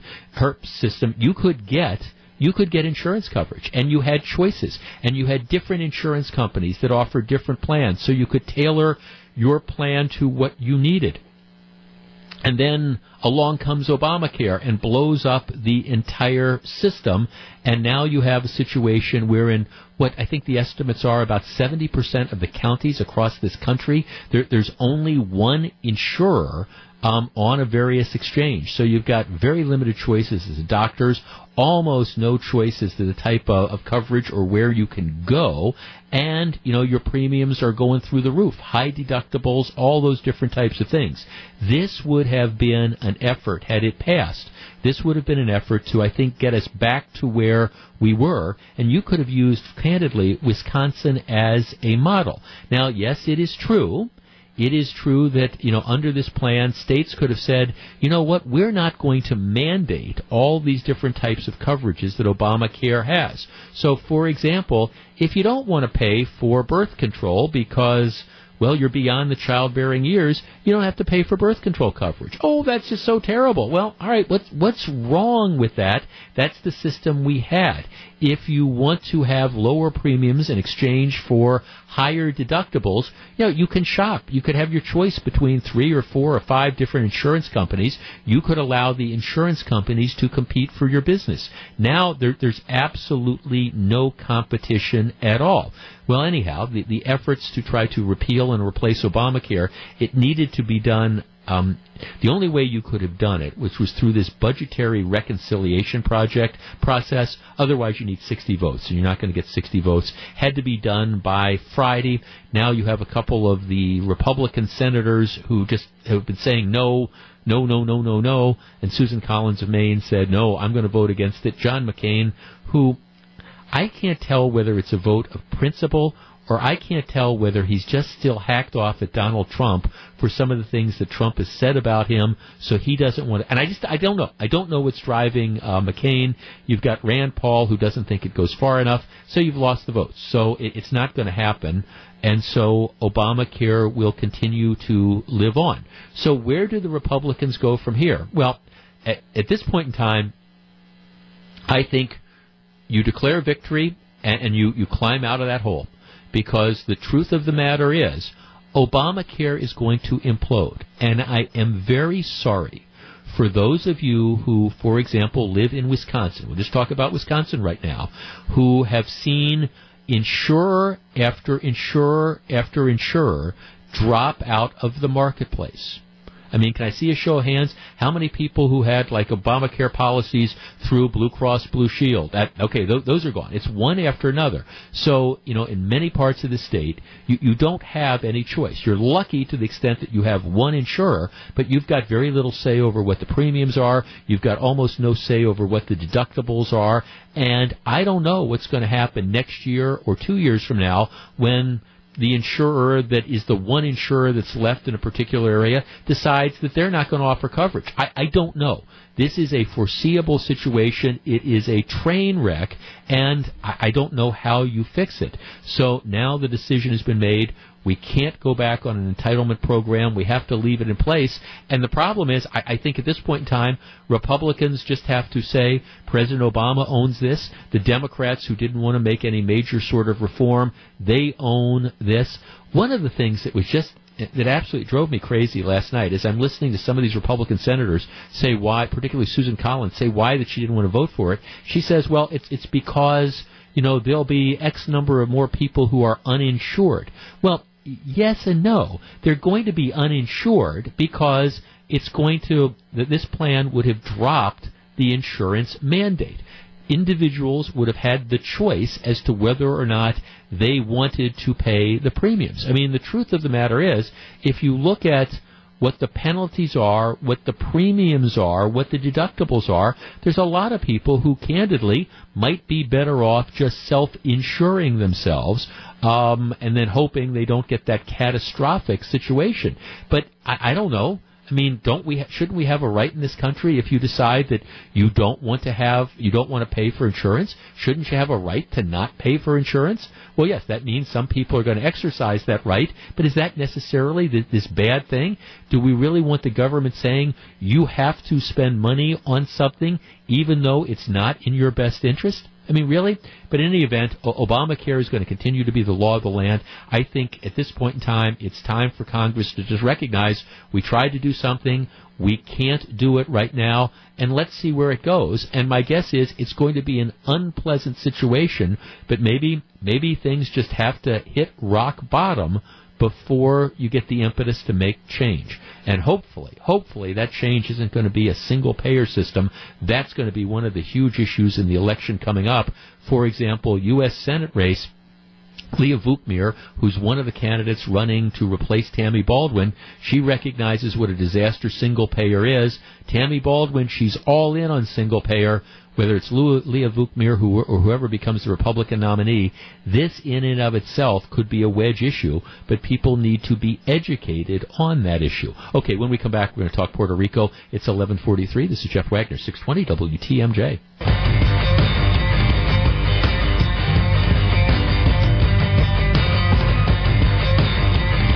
It's 1147. Jeff Wagner, 620 WTMJ. From the Big Dog to the Greek Freak and from Marquette to March Madness, we're showcasing some of the greatest games and moments in the BMO Harris Bradley Center history. Check out the photo gallery up now in the Buck section of WTMJ.com. I've actually got to think that one through. A lot of great games at the BMO Harris Bradley Center trying to I, I will I will give that one some thought as to what the absolute coolest one was. Um, we have had, and I understand some people want to see this as evidence of climate change. Actually, people who are really into climate change. Anything that happens with regard to weather is evidence of it. If you have three hurricanes in the space of three weeks, Ah, that shows that the climate is changing. If you don't have any hurricanes for 12 years, well, that shows the climate is changing. To me, when it comes to climate change, it's, first of all, I mean, there's more people on the planet now than ever. That means more strain on the environment than ever. So, I mean, obviously, I think what we, what people are doing has some effect on the planet. What that actually means, though, that's where I have the issues. What do you end up doing with it? Do we want to go back to living in caves? Do we want to say, okay, well, we're, we're not going to be able to turn the thermostat up above 50 degrees? All that type of stuff. The question is, what, what does it mean, and how will the Earth respond, as the Earth has responded to all sorts of things in the past? But regardless of where you come down on climate change, there's no question that um, this hurricane season in the Caribbean and the Atlantic has been absolutely horrible. You had, of course, the, the monster hurricane that hit Houston. You had the hurricane that hit Florida. It was bad, could have been a lot worse. And then you had the hurricane which devastated Puerto Rico. Puerto Rico Commonwealth is a. Sometimes people wonder is it a state? It's a Commonwealth. Um, people who are, if you are Puerto Rican, you are a U.S. citizen. Um, and clearly, you are entitled to, if you live on the island, you know, you're entitled to FEMA protections and things like that. Um, the latest hurricane was particularly devastating. Now, going into this hurricane season, Puerto Rico was a mess. Puerto Rico was essentially bankrupt.